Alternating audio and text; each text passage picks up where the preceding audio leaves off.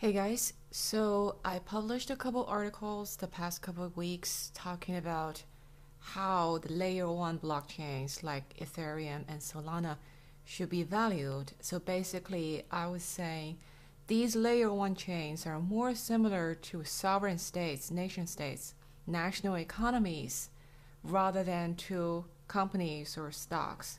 So you should look at them and value them as you would value a currency of a country instead of the stocks of a company. So after I published these couple articles, I got some interesting questions from readers. So today I will try to answer some of them. And uh, I want to thank David S. for compiling some of the questions that, you know, that showed up in some of the Twitter threads that I pushed out. So thank you for that. So basically, the idea I was trying to say is if you look at the economies of Ethereum and Solana and Avalanche and, you know, Fantom and so on, these are more like economic ecosystems, right? With the layer one blockchain providing a infrastructure and security layer for the development or the so-called dApps to run on top and different applications for DeFi and NFT and so on and so forth can be built on top to form a economic ecosystem where you know different activities happen and different players rely on each other. So it's very similar to a economic system of a sovereign state. And the native token of the platform is just like the currency of that nation state. Now, there are some distinctions here. Obviously, it's not one to one comparison, it's an analogy, right? So, um, these layer one tokens are they, they are like currencies, but they are also like stocks, they're like bonds, depends on how you use them, right? So they have these combination of characteristics. But the thing is, the bigger the economy grows, the bigger the platform's economy grows, the more these will act like currencies. And uh, what will de- determine their price? quote unquote exchange rate because what people usually care about is their exchange rate vis-a-vis fiat currency like United States dollars, right? So what determines their exchange rate with other currencies in the long run is the size and growth rate of their economy. In other words, the GDPs of their economy. Right? It's it does not a lot of people fixated on you know the dividend flows. Oh how much revenues this pro- protocol is receiving?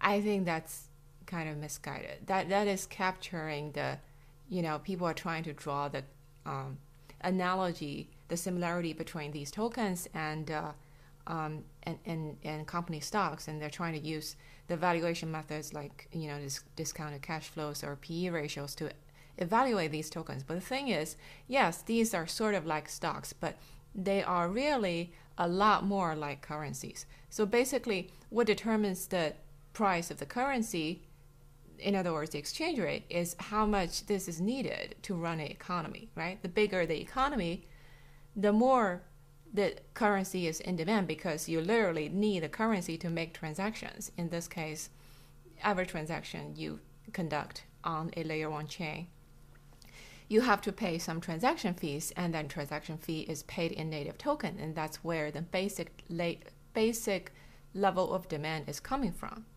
And we're not even talking about you know the demand for staking and for yields and so on and so forth. So that is why you know there there there is a um, I think you'll find a long run long run relationship between the size of the economy of these blockchain nation states and the value of their tokens. Now, there are short term fluctuations for sure.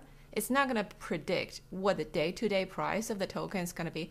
And there's also, you know, the market is um, a speculative market in the short term. And, and there are market cycles that, you know, sometimes the demand far outstrips the supply in the market because of speculative cycles.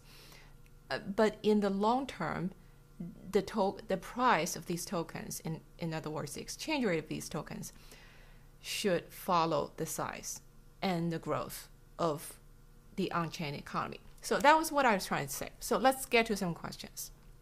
Now, first question: um, Are you suggesting that the proof of stake layer one chains will replace sovereign global fiat currencies such as the dollar, the euro, etc., or is more like they will function in tandem with those fiat currencies? Uh, they're not going to replace fiat currencies because fiat currencies are currencies of nation states too. You know, I live in the United States. I have to use dollars. I have to use dollars to pay my taxes, right? I have to use dollars to buy my, you know, daily, um, you know, expenditures, goods and services. That's not going to change as long as that does not change. As long as the real economy, the physical economy still exists and nation states still exist, the fiat currencies will exist. And, and that's why you also see, you know, in smaller countries, there's this so-called uh, phenomenon called dollarization, right? So in some countries, their local currency, the quality of their local currency is not great. So people prefer to use dollar. But very rarely do you see an economy that has 100% dollarization. Even in countries like Argentina, you know, Venezuela, uh, the, currency is not great and people have very low confidence in the local currency. So people really, really prefer dollars. But why doesn't the local currency die? Because you still need it to pay taxes. Government still, you know, accept it as uh, as as part of the um, obligations that you have to pay for the public services the government provide, and that's a big deal. And that you know, in a lot of countries, um, that doesn't have that don't have a credible monetary policy scheme, that's what keeps the currency alive. Is the public sector's role in the economy. Okay, so that's not going to replace fiat. Um, second question. Um, how does issuing more Sol or AVAX, those are native tokens of Solana and Avalanche, how, how, how does issuing more of these tokens get the economy of Solana and Avalanche going? So this is um, referring to a comment that, that I wrote in one of the articles. I was saying, just like the Fed prints US dollar to get America out of COVID slump, new layer one chains like Solana and Avalanche issue more SOL and AVAX to get their economy going. So how does this work? Well, um, a lot of these layer one chains, they are giving out incentives for development activities, right? They're giving out grants in terms of native tokens for people to actually to to incentivize people to build stuff to in, in, in other words to to to to construct um, to to incentivize the construction activities in the economy so that that that is one right? So that is literally like the econo- economic stimulus that, that the federal reserve will give. Put money in people's pockets so people go out and spend and use and invest. In this case you know you give incentive for development teams to build stuff on your layer one chain. And also um, these are also you know incentives you give as token as uh, staking rewards to uh, to the uh, system validators because these are the so-called proof of stake chains, right? So you you, you need to give rewards to people who actually who um, who put up their token as bonding to earn the right to process transactions, and as the reward for processing transactions, they earn um, some native token. And part of that, at least right now, you know, part of that revenue that validators earn is from the revenues of the protocol of the layer one chain. But since most of these chains are still small right now, a lot of the rewards are actually inflationary rewards, meaning literally the protocols, uh, you know, uh, gives out more new tokens to validators. So is this is again, it's an incentive to keep people to incentivize people to participate in the chain. In this case, to provide security for the chain. So and also if you like in some chains, if you open a new wallet and you do some transactions or you put up a you know minimum balance, uh, you will get an airdrop of the native token. I think Avax does this. How much they I, I don't remember how much they give out, but I remember when I first uh, you know, open an Avax wallet and I put some tokens in it and I automatically got a airdrop. So these are you know just different ways for chains to incentivize people to actually do something to you know to invest, to consume, to interact, um, create economic activities on their chain. All right. Okay. Next question. Um, please give specific examples of where the traditional financial system is clogged and where it's leaky to help us understand the shortcomings of traditional finance. So this is again, um, it's referring to something I said in a earlier article. I said the Federal Reserve has to rely on traditional financial system to push its monetary policy out to the economy, but TradFi is a crappy pipe clogged in places it should flow, leaking in pla- places it should hold. So um, this is asking what I mean by that. What I mean by that is if you think about the traditional monetary policy of, of the Fed, right? You have the you know basic tools of monetary policy such as lowering interest rate. But when you lower the interest rate, you still what what you what you expect to happen is you expect banks to lend out more money because you know theoretically if you lower the interest rate it you know gives more incentive for people to borrow it's cheaper to borrow right so it should theoretically encourage credit creation and you and credit growth is, is usually associated with, with economic growth because uh, you know again you, you, you borrow to do stuff right? So you borrow to build houses to buy purchase things and that stimulates you you know get the economic cycles going. So but but but the problem is it, it works to some extent but at some point if these tools stop working for example we are in a very very low interest rate environment right? So if you have if you're already in a low interest rate environment and you keep lowering the rate even more what happens is uh, bank, banks throw in the towels. Because you think about when you operate a bank, where does your profit come from? It comes from the margin that you get from your lending rate and deposit rate. That's the profit that you make as a bank, right? Now, when you're lowering the lending rate, when you when the interest rate reduce is, is, is, is dropped, your lower rate, your, your lending rate drops, right? So that squeezes the uh, your profit margin. Your deposit rate already very very low, and keep in mind this is there is a zero lower bound, you you you cannot like banks at least so far ha- haven't been giving negative interest rate to to to to savers right? So on on the on the lower end your the deposit rate you give out has it zero lower bound. But your your lending rate keeps reducing so your profit margin gets smaller and smaller. And what happens when when your profit margin gets smaller you have to give out a bigger quantity of loans in order to make the same amount of money, right? So how do you give that, you know, bigger quantity of loans? You still you have a cost for giving out loans. Okay? It's not like uh, you you you you can just uh, hand out those loans without uh, you know any kind of due diligence. So if you give out 10 $1 million loans, you have to do 10 due diligences, and you know, roughly speaking. So if you want to drastically, if your margin is reduced, you have to really expand the quantity of your loans. It's not an easy thing.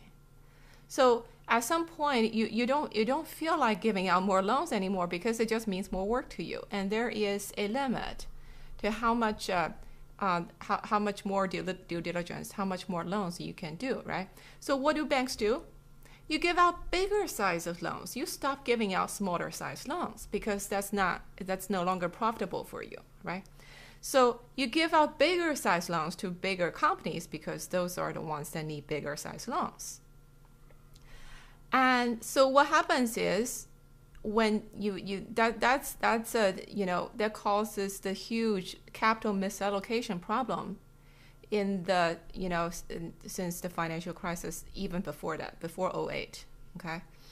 You you keep the fed keeps lowering interest rate so because theoretically they will stimulate the economy stimulate lending right? But you, you like banks have to push out more loans at, as but but banks cannot keep doing that with the with the smaller sizes loans because you you every loan you give you there is a fixed cost right so you have to go after the bigger bigger and bigger companies and and forget about the smaller like mom and pop shops forget about you know the the the, the smaller consumers so what happens is you have the access to capital of large corporations, whether they're profitable or not, whether they need money a lot or not. The, the, the, the, the, the cost of access to capital for bigger corporations gets lower and lower. But the cost of capital for smaller companies, for startups, for the, your main street, you know, mom and pop shops, the cost of capital do not decline, and even increase. As a as a you know it's it's a funny thing. You as a startup startup smaller company you still need to pay like 20 to 30 percent for working capital loans. And that that's that's a I think that's still on the cheaper side and on the other hand you know bigger corporation bigger companies they're swimming in liquidity so um, the uh, cost of access to capital is very, very low. So it creates this very imbalanced economic structure. That's why I mean that's that's what I mean by you know, it's it's clogged where where it should flow.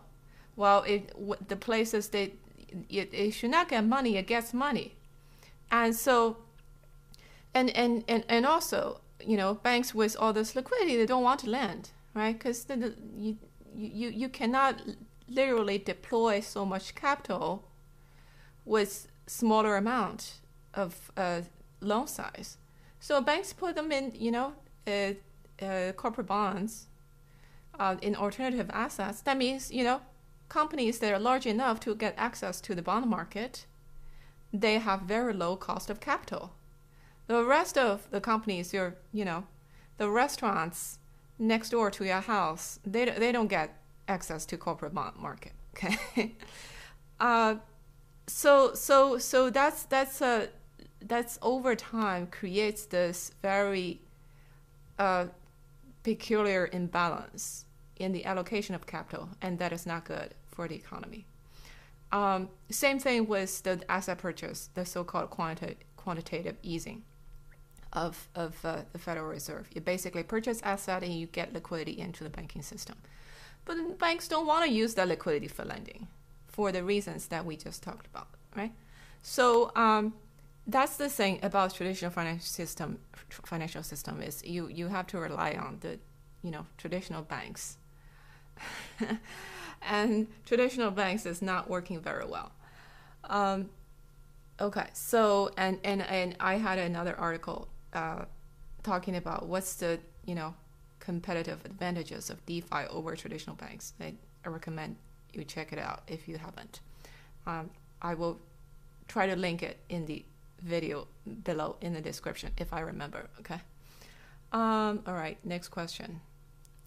Uh, so it says you you, you mentioned uh, proof of stake gives citizens citizens meaning the you know validators and stakers in the economy a sustained motive to hold the native token. Is the bigger distinction you're trying to make here between proof of work and proof of state, proof of stake? That proof of stake gives people steady yield plus equity appreciation, whereas proof of work only offers appreciation. Yeah, so if you, so like Bitcoin, for example, it's proof of work system. So, and there is no not not much of an economy built on Bitcoin. Now people are trying to do that, and I don't see a point of doing that because Bitcoin is not a very scalable chain. Uh, but you know, each to their own. People are trying to make the Bitcoin uh, smart contract system work, and I just don't see the point. Um, but the thing is, Bitcoin is proof of work, so who gets the transaction fees? Um, the uh, you know, the, the Bitcoin miners, right? So in a proof of stake system, the validators who put up capital to locked up capital in order to earn their right to validate the transactions, they get a reward. And also people who tag along, like I can delegate my Solana or Ethereum 2.0 to some other other validators, so I earn the same staking yield as they earn, minus a, a bit of fee that they that they take for providing the service, right? So um, so so so you see, uh, if I buy Bitcoin, I don't get any yield at all. I don't get reward of, of from the economy. The miners get the reward. So the incentive for me to hold Bitcoin is to expect the price to go up tomorrow. Okay, so uh, that that that will probably happen. Bitcoin price will you probably go up, but the thing is, it will not go up forever. So how is this going to be a sustainable system, right? Twenty years down the road. Um, but with proof of stake, even if the token price is not going up, you still are getting the yield every year. You you are participating in the economic system, and uh, um, as we said, as, as, I mentioned earlier, the bigger the on-chain economy grows, uh, you know, the more value added that gets generated on chain, it's gonna benefit the stakers, and those are the people who get the rewards. Okay, so um, that's that's a that's that's a major uh, distinction that I see here is uh, you know in terms of the distribution of uh, economic benefit between proof of stake and proof of work. Proof of stake encourages more wider demo, you know democratic participation in the on-chain economy because everybody can get a piece of the pie in terms of value added generated by the economy. Proof of work, there's no such thing. There is no such distribution. So, um, okay, so next question. Uh, it's about the delegated staking and liquid staking. What do I mean by those? So basically, like I just explained a little bit, delegated, I think on Solana, uh, on Ethereum too, actually on every chain. It, it's um, you have to um, hold a certain amount of token in order to become a validator, right? And even though you have that amount of token, you may not feel like running the uh, software to actually validating transactions. So uh, what you can do is to tag along someone else who is actually running a validator node, and uh, uh you you you know you you stake through them and then you get the staking reward. So that's delegated staking. Um, and there's no minimum amount that, you know, m- minimum requirement for how much token you, you have to stake. You can stake a little bit or a whole, or a lot, uh, depending on how much you have.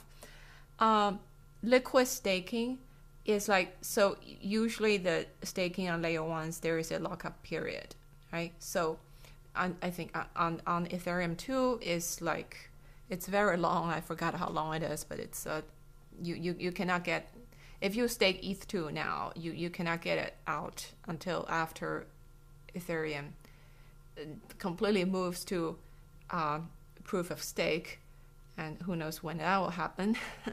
and then even after that, it has to like system has to run, uh, you know, after certain uh, you know benchmark is passed, certain milestones are passed before you can take that stake out, before you can unstake. Um, and I think on Solana, you, if you stake and you want to unstake, it takes like maybe two three days to to to get your tokens out. So if you don't want that staking, that lockup period, there are services that give you that liquidity. So essentially, they they manage the book of all their clients and they have their own liquidity. So, so if you want to take the token out, they give you the token.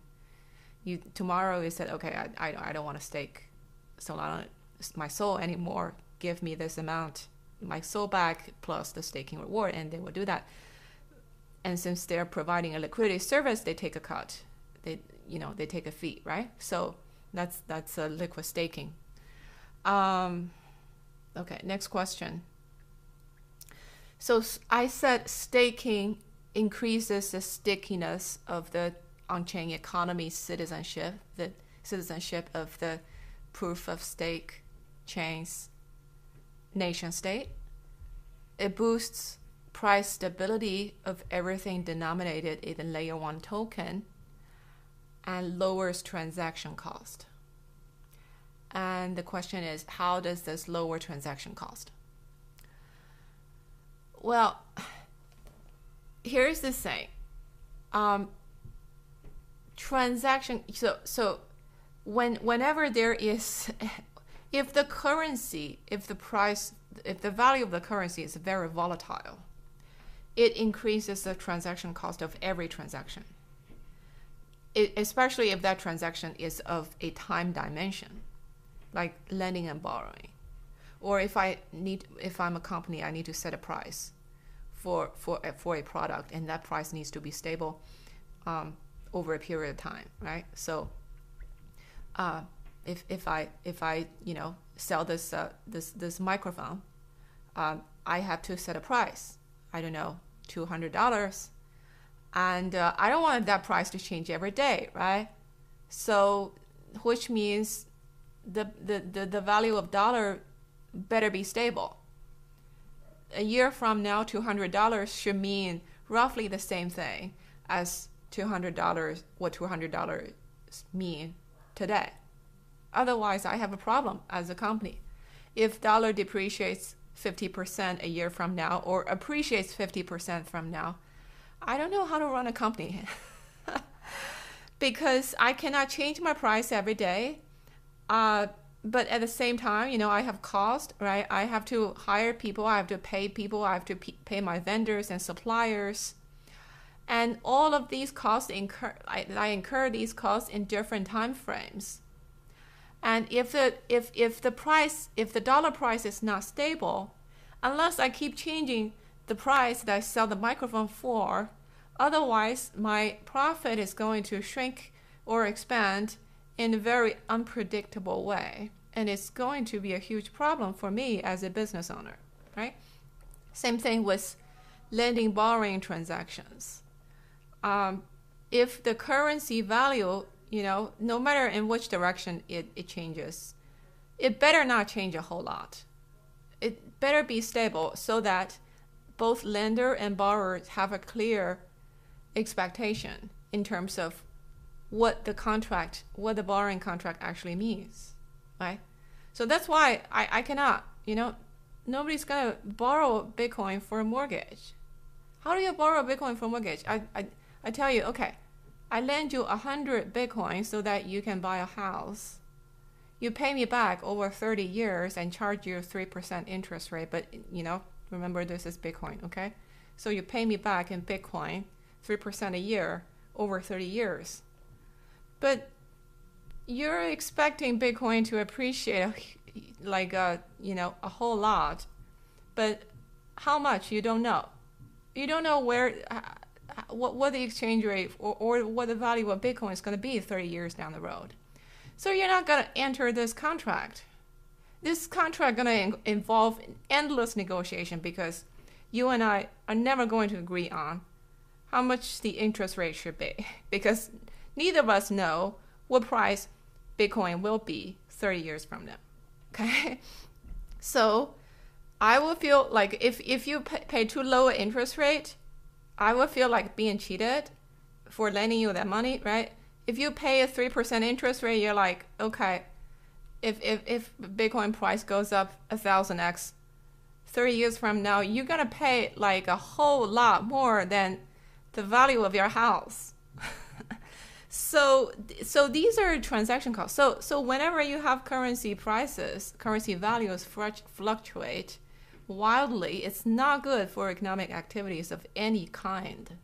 That's why, you know, um, every central bank, what they try to do is to achieve price stability because they want to minimize, minimize transaction cost and set a stable, predictable expectation for everybody that is conducting economic activities in their on their platform in their economy okay so at least that's the intention.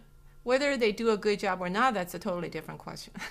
okay, but that's the intention. They want to stable the economy. They want to stable the price level. So, how does that relate to the layer one chains?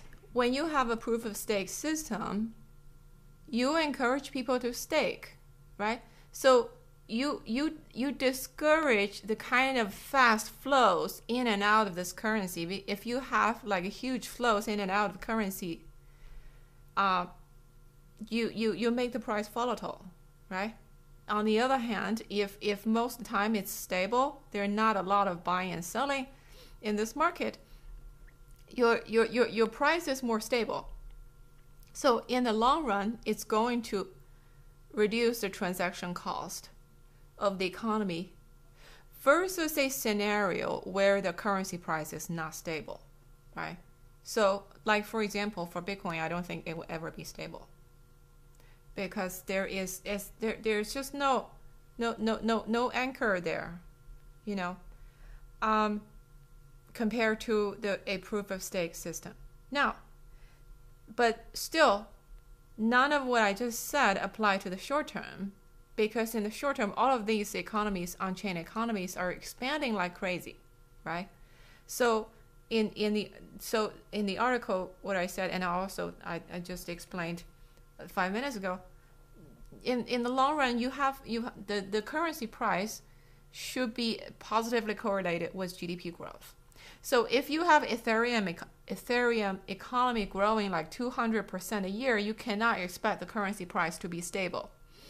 Okay, so um, but that's that said, this is because we are at a very early stage of these on-chain nation states being built from scratch. So it's very early. So none of these currency values are going to be st stable right now.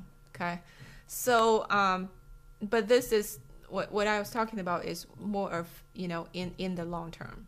I think the proof of stake system is going to have a more stable currency value compared to the proof of work system. Um, what are the okay? Next question. What are the risks to the reliability of layer one yields, and what could make one of these layer ones collapse? Okay, here's the thing. We have, I think, over 30, 40 so-called layer one chain, and uh, you know, a bunch of a bunch of them don't have any traction at all.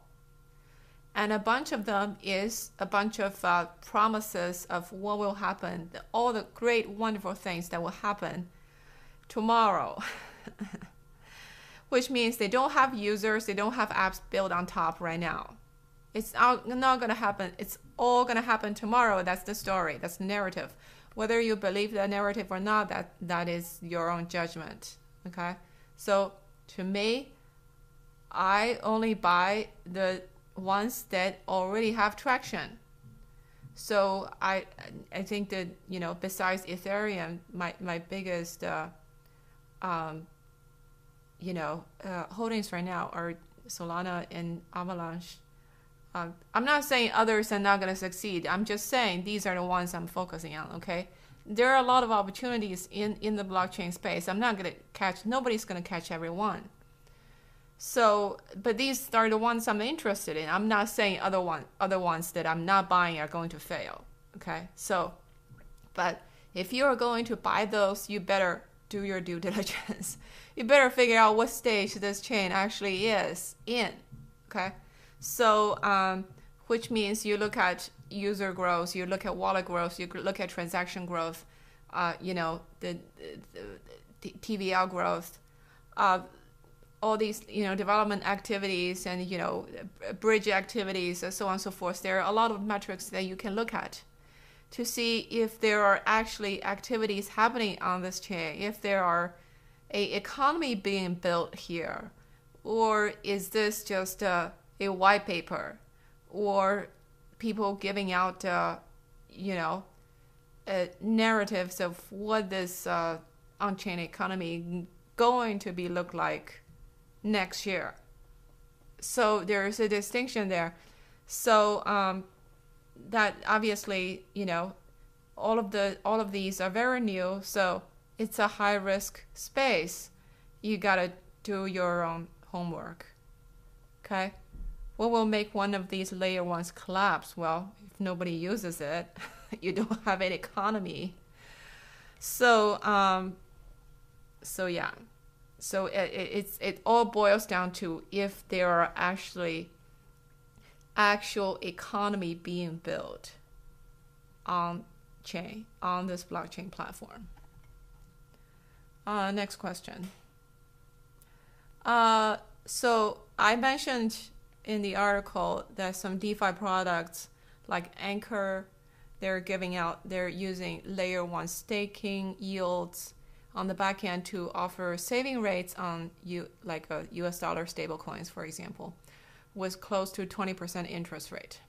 So the question is if those products are available to customers, why wouldn't they just hold stable coins for that 20% yield instead of staking layer one tokens themselves? Well, because because we are in a stage where these layer one tokens are appreciating a lot against fiat currencies because their economies are growing a whole lot. Like I like we just talked about United States grows two two two percent a year. Okay, the world economy grows like three percent a year. But how much does Ethereum economy grows a year? Two hundred percent, or something like that. You can look at you know, go go go look at the uh, wallets and the transaction volumes and statistics. Uh, and other economies are growing even faster because they're smaller, you know, the, the, the, the, the base is smaller, so they grow the growth rate is faster. So their currencies are appreciating a lot more um, compared to uh, fiat currencies whose economy grows to 2% a year, right? So if you hold fiat currencies, you earn 20% from a product like Anchor, yes, but uh, I, I, I don't do that. I don't do that because I like I like holding the the, the I like holding ETH, I like holding Sol because um, those economies are going to grow. So that's the even though this, the the nominal staking yields on those are lower, like I think uh, something like five to seven percent on ETH and Solana staking. Okay, but you have the appreciation of the underlying token. But of course, you don't know whether they're going to appreciate or depreciate or where the market cycle is. Maybe they all collapse tomorrow and you go into a crypto winter and so on and so forth. So you have a higher risk. So that's the thing. You either get a 20% on the stable coin or you make a bet on, you know, native crypto uh, tokens and then you get a staking yield. It's your preference. It's it's your your your uh, your your risk reward preference that's different to everybody. Okay. Um, so, and the next question is this one of the ways that fintech companies like BlockFi and Celsius offer high yields on stable coins? Well, I these, these companies, I think they do a combination of things. They they definitely stake. They do like yield farming. They do staking on layer one. They do like DeFi you know, yield farming. They also do, you know, just normal, you know, uh, lending activities lend to their customers. Um, if they have a huge volume, um, you know, they lend to the short sellers and lend to the arbitrageurs, uh, you know, hedge funds, uh, so on and so forth. So um, they do a combination of things to generate the yield. Um, and uh, that's that's basically the, the, the value added. They they hide all of that from the end consumers. So all you need to know is okay, I get a eight percent yield on my stable coin, for example. They do all this, manage all these books on the back end, okay? And that's the value added of the business. Um I mentioned I mentioned products like self-paying loans or low loan liquidation risks by staking the collaterals from borrowers in proof of stake chains. What are these products? Do these products then lower interest rates charged to borrowers?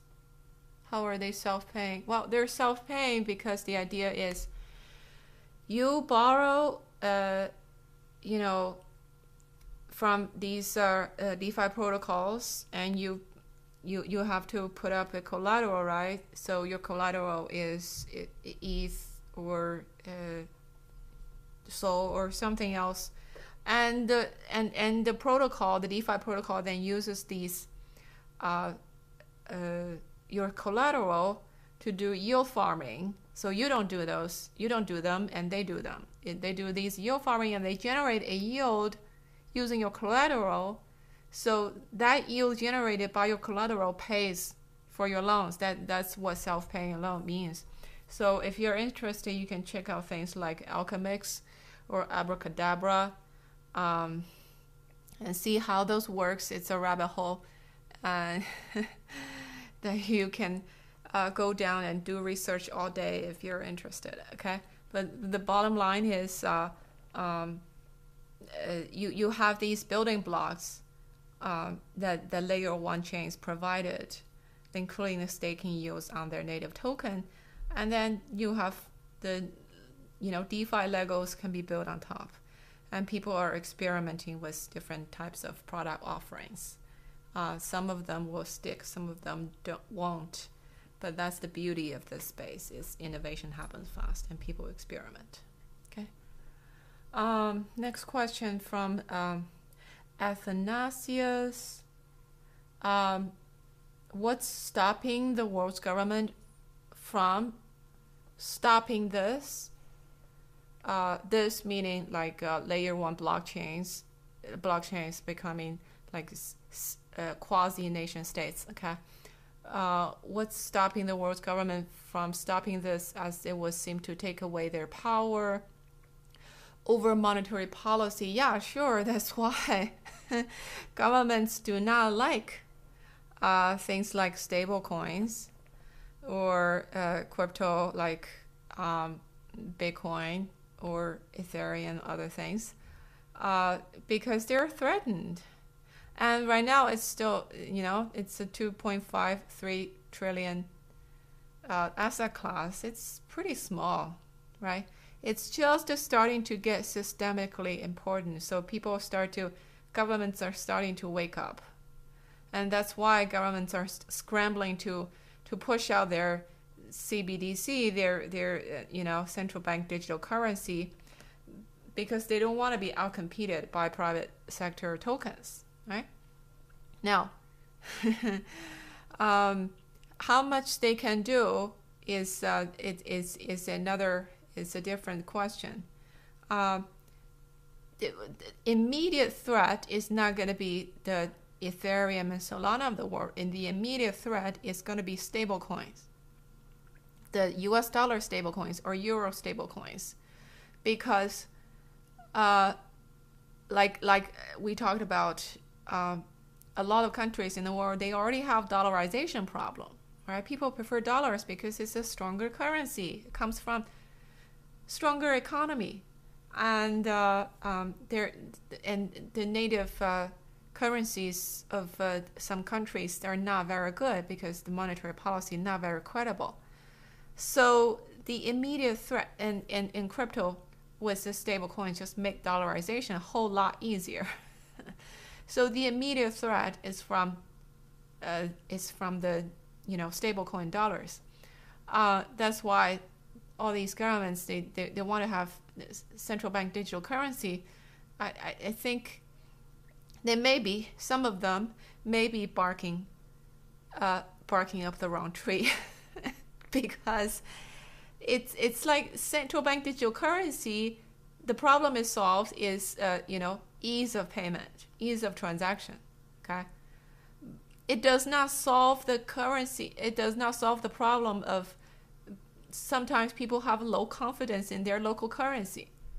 If they're like Argentina peso that uh, depreciates like 50% a year, how are you going to have any confidence in the currency, CBDC or not? So the CBDC is not going to solve the currency, the quality of currency problem. Yeah, it maybe make pay- payments easier. So what? So um, I, I, I think some some governments are going to uh, come to that realization soon. so, but this is a good thing. So, because in the long term, we're going to have public money, government money, we're going to have private sector money, we're going to have um, tokens like these layer one tokens that are semi money, they're not exactly currency, right? They're sort of like we talked about, they're a combination, they have some qualities of currency they have some qualities of uh, bonds. They have some qualities of stocks. So um, all of these things gonna coexist. So over the long term, more competition is good because without competition, what happens? Go, if, if, if the government's issue money is the only money of the land, it's absolute monopoly. They can do whatever they want, right? So that's that's why a lot of countries run shitty monetary policies because they can, because there are no competition. So more competition is going to be great because it will be, you know, it, both the public sector and the private sectors will have to be would, would, need to keep their act together, and uh, you you will have less stability problems um, in, in, in, in, in, in currencies, uh, either public or private. So I, I think over the long term, this is going to be good for the quality of monetary policy execution um, in both public, in both governments, and in other token systems or the virtual nation states. Okay. Um, next question from Sean G. Uh, you've said many times that a economy needs the purchasing power is money to be stable, yeah, because we said lower transaction costs, right? So you you need to expect the token price or sorry the currency price exchange rate to be stable. You need to have a you know reasonable expectation that the same dollar is worth similar thing tomorrow or the next year compared to today. Um, that would that would that minimizes transaction costs in the economy. It encourages the commerce encourages transactions and different types of economic activities. So you said many times that you know you need purchasing power of money to be stable and that a sharp rise will give rise to credit crunch. Yeah, it would. Because just like what we the example that I give you, if I propose to lend you a hundred Bitcoin, thirty years mortgage, fixed interest rate, you you will not do it, right? So it, it would it would discourage credit for sure if your currency is supposed to be sharply rise in value over the long term. Um, so okay, so what's the question? okay, I, I, I guess the question I guess the question is uh, um, how does that square with the okay, currency value will go up when the economy grows. Okay, so these layer one tokens gonna appreciate.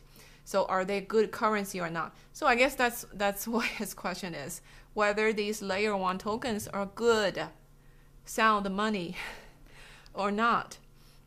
So um, like I well like we just discussed in the short term, it's impossible for these values to be stable. Okay, it, it we're setting aside the speculative part. It's a huge because this this is an entirely new sector, huge speculation, so much money flowing in. You're gonna have huge boom and bust cycles. So any kind of stability just goes out the window in the short term. Um, in in in the long term, and, and also on the other hand, you, you also have the economy, on-chain economy really is growing tremendously, right? And then we talk, as we talked about, with GDP growth, it, the value of the currency should grow. If your GDP growth 200% a year, value of the currency should do the same, right? More or less. So um, uh, that's not going to have stable values in the short term, whether it's uh, you know proof of stake, proof of work, or you know proof of whatever. Um, so, but I did make the point that in the long run, if if you want to keep the currency value stable, the supply of the currency, you know, your your your M2, M3 should match the supply growth of the money, should match the growth of the economy growth of the economic growth because that's that's how you keep the currency value stable. Because you, you you need to have sufficient money to cover roughly speaking a certain amount of activities right? Assuming your your your velocity of money is is uh, relatively stable. It's your velocity of money of course it changes but it, it has a range. It does not change drastically okay? So its velocity is relatively stable you you have a certain quantity of money it covers it can cover certain amount of activities with stable price if you if that amount of activity expands so much and your money supply does not expand you're going to have huge deflation in prices of goods and services in the economy, and that's not good. Okay, so um, because the this like we already talked about multiple times, you want price level to be stable. So what do you do? You expand money supply to to to keep up with with the um, with the activity with the amount of activity happening in the economy, the GDP. In other words, uh, to to keep price level stable. So ideally, that that's I think that's what a sound money does is target stable prices. Now, obviously, that's not that's that's not what these these uh, quasi currencies do, because everybody wants this, you know, marketing meme of uh, limited supply so that you know attract people to hold their currency. Right? Nobody wants to hear, oh, our inflation rate is ten percent a year while in reality, if your economy grows 200% a year, you have 10% a year increase in your token supply. It's it's a drop in the it's a drop in the bucket. Okay? That's already a deflation, hugely deflationary economy. But people don't want to hear that because people want this meme of uh, limited supply because people want the price to go up, currency price to go up. I think in the short term, fine.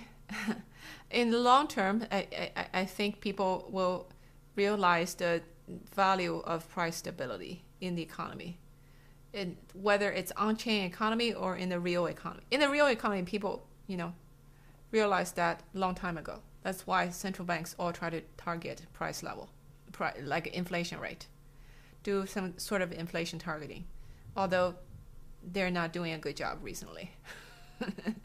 That's why people complain a whole lot. But the thing is, just me, it, it, just just because the you know fiat currency has depreciated or the price has in, inflation rate has increased in recent period does not mean a deflation a deflationary economy is good.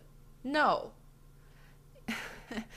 what you really want is price stability. So um, so in that sense, none of these currencies are sound money. So, uh, but that's fine because uh, because these are again these are quasi currencies.